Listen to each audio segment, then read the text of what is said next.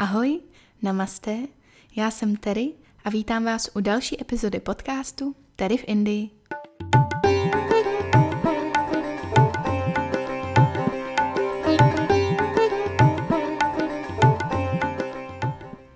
Ahoj, vítám vás zpátky u podcastu Tery v Indii. Doufám, že mě dobře slyšíte, protože jsem se přemístila do své kanceláře. A protože tady mám vlastně jenom stůl, kytaru a obrázky, tak je tady trošku ozvěna. Už jsem sem dala dva koberce, ale pořád nevím, co s tím. Takže pokud máte nějaký rady a tipy, tak jsem s nima. Protože se už tak trošku známe, je na čase poznat i Indii. A proto vám dneska řeknu o šesti věcech, které na Indii miluju. Začneme úplně tím nejjasnějším, a to je jídlo. Než jsem jela do Indie, indickou kuchyni jsem vůbec neznala. Jediné, co jsem možná tušila, bylo to, že se ty Indové nebojí chili, a takže to určitě nebude pro mě. No, ale opak byl pravdou. Moje chuťové buňky si teda na tu pálivost musely zvyknout, ale zjistila jsem, že ne všechny jídla jsou jako když polikáte lávu, a rychle jsem si našla svoje favority. Jo, jo, koření. Na to je Indie opravdu specialista. Ještě teď si pamatuju, jak jsem valila oči, když Rinkova mamka na pánev házela lžíce, vrchovatý lžíce různých koření. A já vůbec nechápala, jak to budeme moc jíst. To byla jedna celá lžíce kurkumy, dvě lžíce chili, no prostě jsem valila oči. A když mluvíme o tom koření, tak jeden z mých velkých zážitků byla první návštěva jednoho z nejstarších tržišť v Dillí, Chandni Chowk, kde narazíte na uličky plný pytlů s kořením, tak aromatickým, že vás z toho bude svědět nos. Nejdřív jsem chtěla říct jedna z uliček, ale Khari Baoli, jak se jmenuje tahle část toho tržiště s kořením, zabírá víc než jednu z uliček. Je to největší trh s kořením ve starém Dillí a je starý přes čtyři sta let. Řekla bych, že právě koření je jeden ze symbolů Indie.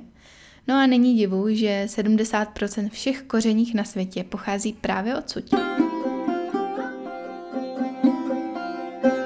No a když jsme u těch čísel, věděli jste, že sedmdesát procent všech vegetariánů na světě žijí v Indii? Jo, jo, je to tak, i já jsem jeden z nich. A vím, že když jsem byla v Indii poprvé, byla jsem úplně úžaslá z toho, kolik různých možností tady vegetariáni mají. V tu dobu se u nás ještě o vegetariánech a veganech ještě moc neslyšelo. A proto jsem si všude, kam jsem šla, musela buď dát smažák, anebo salát, u kterého jsem se modlila, že v něm teda maso fakt nebude. Tady ale najdete vegetariánský menu snad úplně všude, který teda je mimochodem často i veganský.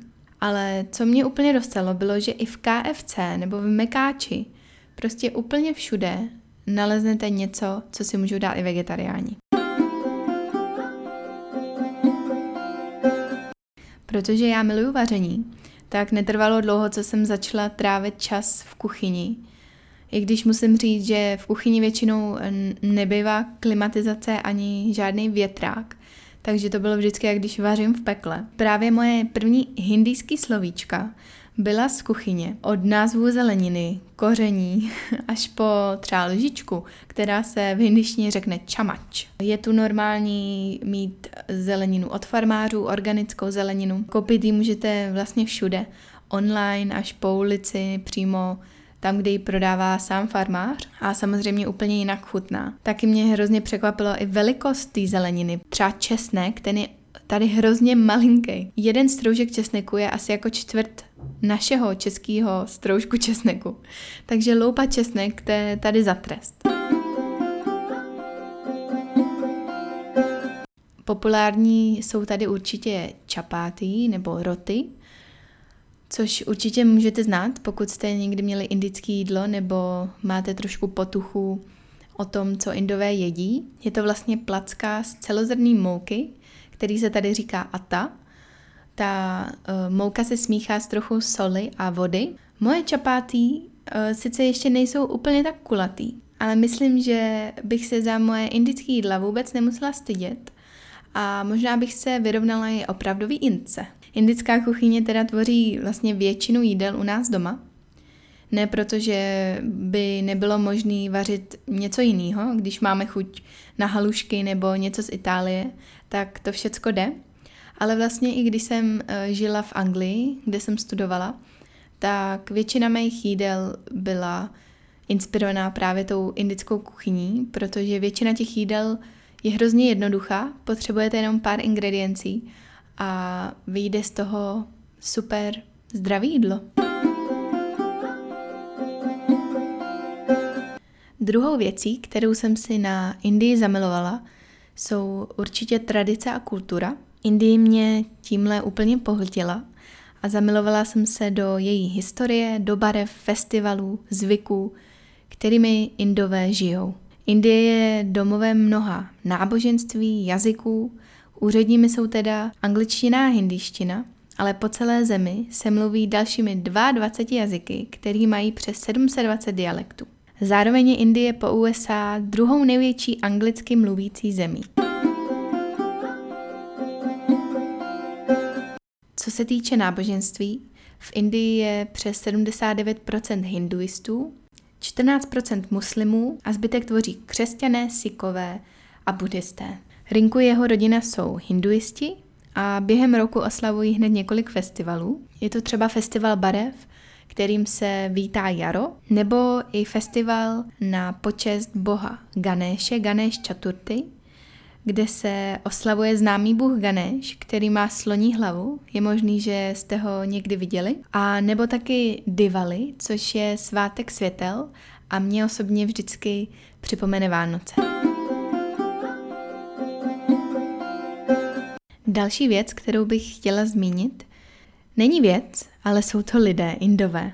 Indové jsou velmi dobrosrdeční a přivítají vás s otevřenou náručí. Od chvíle, co vás potkají, jsou plní úsměvů a jak jsem už v druhé epizodě říkala, jsou úžasní hostitele. Indové věří, že hosté jsou jako bohové a proto se k nim tak i chovají. Dokonce existuje i dva tisíce let stará fráze Atiti Devo Bhava, která doslova znamená host je Bůh.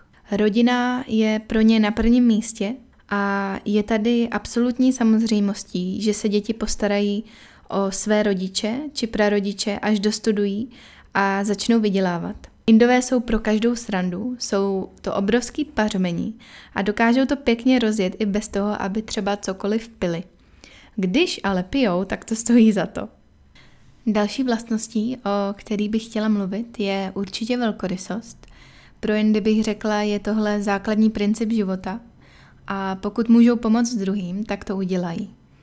Když jsme s Rinkem cestovali, hodněkrát jsem si všimla, že dá nějaký ten peníz ostatním lidem a když jsme si o tom povídali, vyprávěl mi o tom, že oni věří, že cokoliv dobrý udělají v tenhle život, tak se jim to vrátí v ten druhý. Věří se vlastně v reinkarnaci, což vlastně znamená, že až umřeme, naše duše se narodí v novém těle.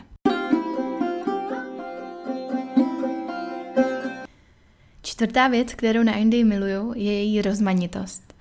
Indie je čtyřicet dva krát větší než Česká republika.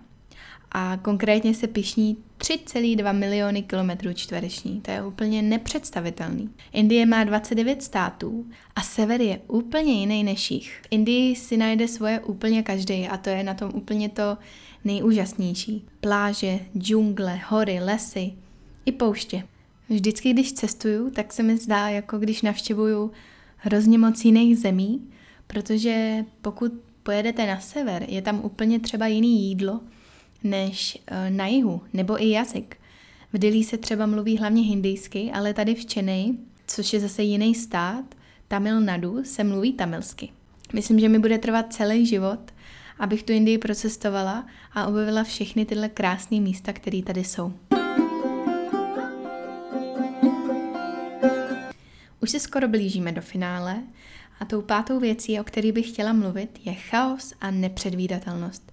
Asi si říkáte, o čem teda mluvím a věřte mi, že musíte přijet do Indie, abyste to pochopili ale budu se snažit vám to trošku popsat. Pětičlenná rodina na motorce, krávy na dálnici, sedm pruhů aut v koloně na silnici, která má jenom tři pruhy. No nevím jak, ale tady to prostě nějak funguje. I když jedu po té samé silnici, třeba po desátý, vždycky, ale vždycky je něco, co mě překvapí.